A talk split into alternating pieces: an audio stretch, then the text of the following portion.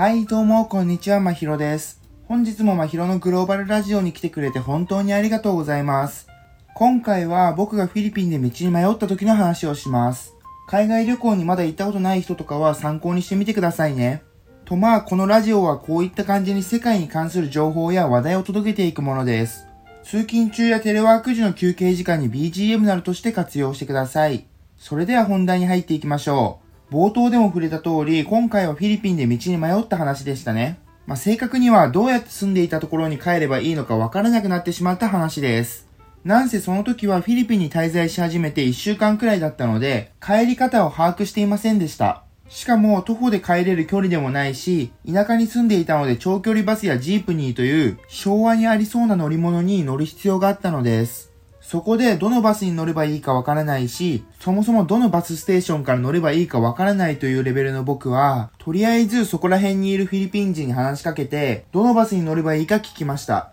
残念ながら一人目の人はどのバスかは知りませんでした。しかし、その人は知らないからといって僕のことを見捨てずに、知っている人を一緒に探して見つけてくれたのです。すごい優しいですよね。もう本当にありがとうって感じでした。この人たちのおかげで僕は無事に帰ることができたし、フィリピン人の心の温かさに気づけました。ちょっとここで皆さんに想像してほしいのですが、東京駅で道に迷っている外国人がいて、どこに行けばいいか聞いてきたら、多くの日本人はどうすると思いますか？おそらく多くの人が無視するか、まあ、よくてソーリーと言って、そのまま立ち去っていくでしょう。海外に行ったことない人は、海外イコールひどい、怖いというイメージを持っていますが、海外の優しさに触れた僕からすると、困っている外国人を見て見ぬふりする日本人の方がよっぽどひどいと思います。実際、僕の友人が日本に行った時、東京で迷って道を聞いたのに、みんなスルーでひどかったと話していました。と、こんな話をすると、英語を話せないからどうすればいいかわからないという人が出てきます。けど、日本で迷っているのだから、日本の地名を目的地にしているわけだし、身振り手振りでも何とか伝えることはできますよね。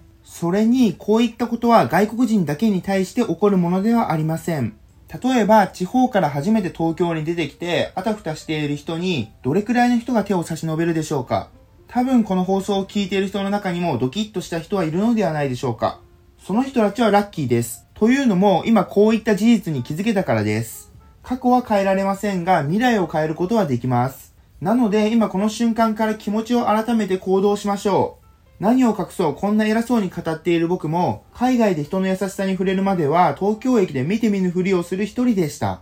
けど、今気持ちを改めて困っている人を見つけたら、助けるようにしています。こんな僕でもできたのだから、皆さんなら絶対にできます。とまあ今回のことを簡単にまとめると、海外イコール怖いということは全然なく、むしろ親切で、どちらかというと日本人の方が冷たいといった話でしたね。日本人はおもてなし精神を掲げていますが、海外からの印象は真逆に近いので、みんなで気持ちを改めて日本人の印象を一緒に変えていきましょう。という感じでこれからも世界の面白そうな出来事や知っておくべきトピックを簡潔に紹介し、皆さんのインプットに役立てるように配信していきます。最後まで聞いていただきありがとうございました。もし今回のラジオを聞いて、へーって少しでも思ったら、フォローといいねをしてくれたらとても嬉しいです。それではまた次のポッドキャストでお会いしましょう。